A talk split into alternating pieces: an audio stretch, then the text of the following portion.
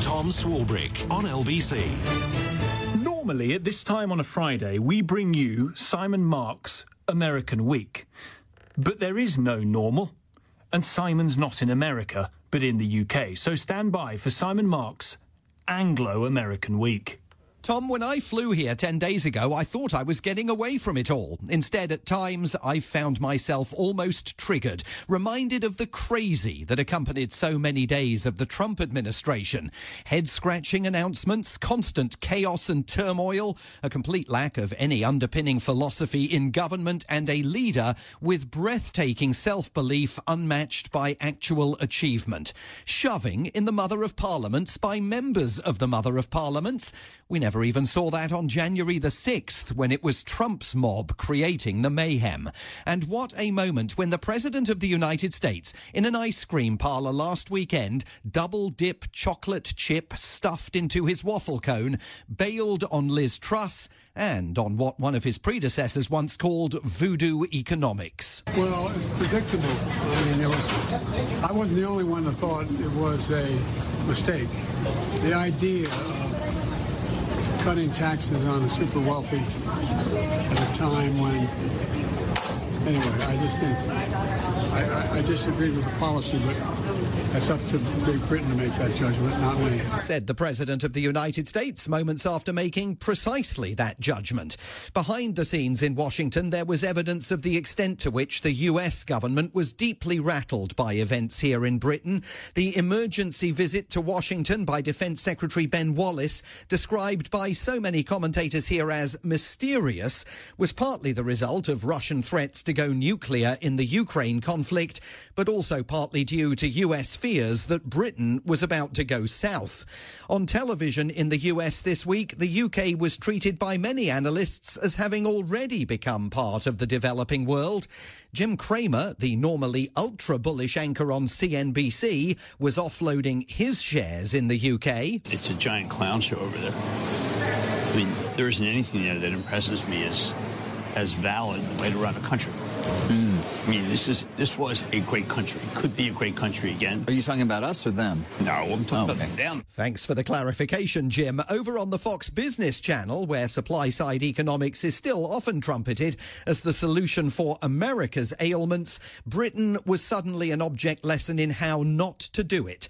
Host Neil Cavuto and guest wealth advisor Luke Lloyd posited that the downfall of Liz Truss should serve as a big red warning flag for Republicans. This time the markets revolted on her to say nothing of many in the in, in, in the party and the financial community. Republicans, if they take over the House, some say now even the Senate, they, they're going to go on, on, on trying to make the Trump tax cuts permanent. You know, I, I think that we do need to live in a society where taxes are low, but there's a time and place for everything. I will give um, Prime Minister Liz Truss props to her for admitting that she was wrong. Most politicians don't do that. But we do live in a time where economic policy dictates economic prosperity. News of the Prime Minister's resignation, of course, made last night's major network newscasts. Prime Minister Liz Truss lasting just 45 days in office. A newspaper even setting up a live stream to see what would last longer the Prime Minister or a head of lettuce. The lettuce cam didn't only get a mention on ABC this week, it was the subject of an entire article in the New York Times.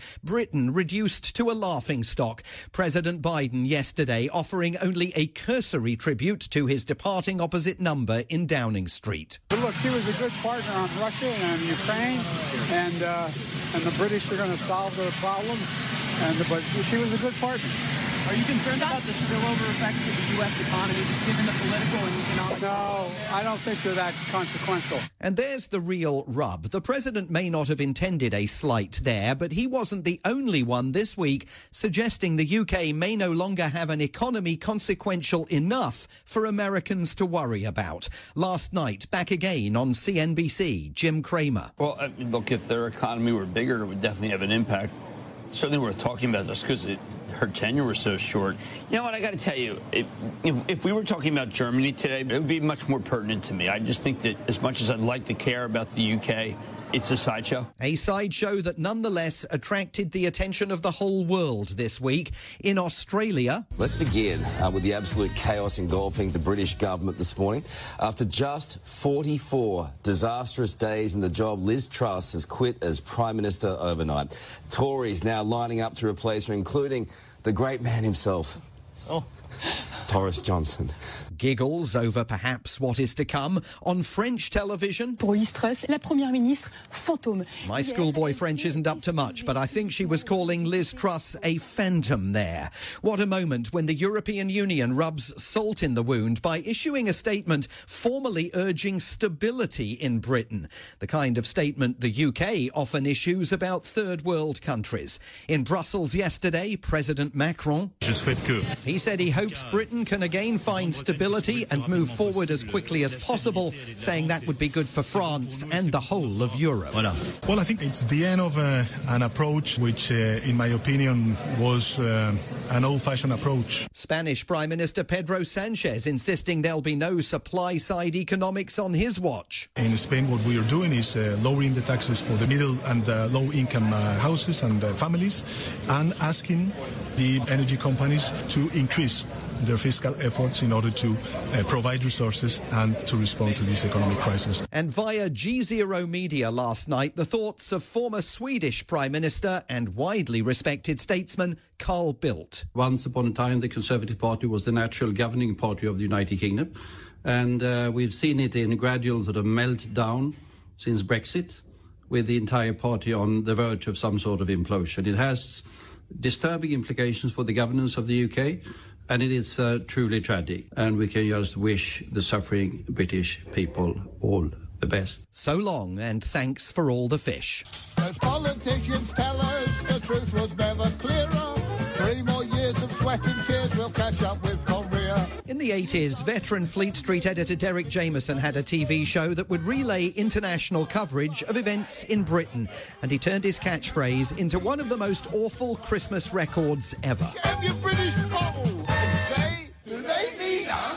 They surely do, Tom. And like me, heading back to Washington this weekend, they'll be watching and wondering what on earth comes next. Get on with it. Simon Marks, Anglo American Week. Man, that was depressing, wasn't it?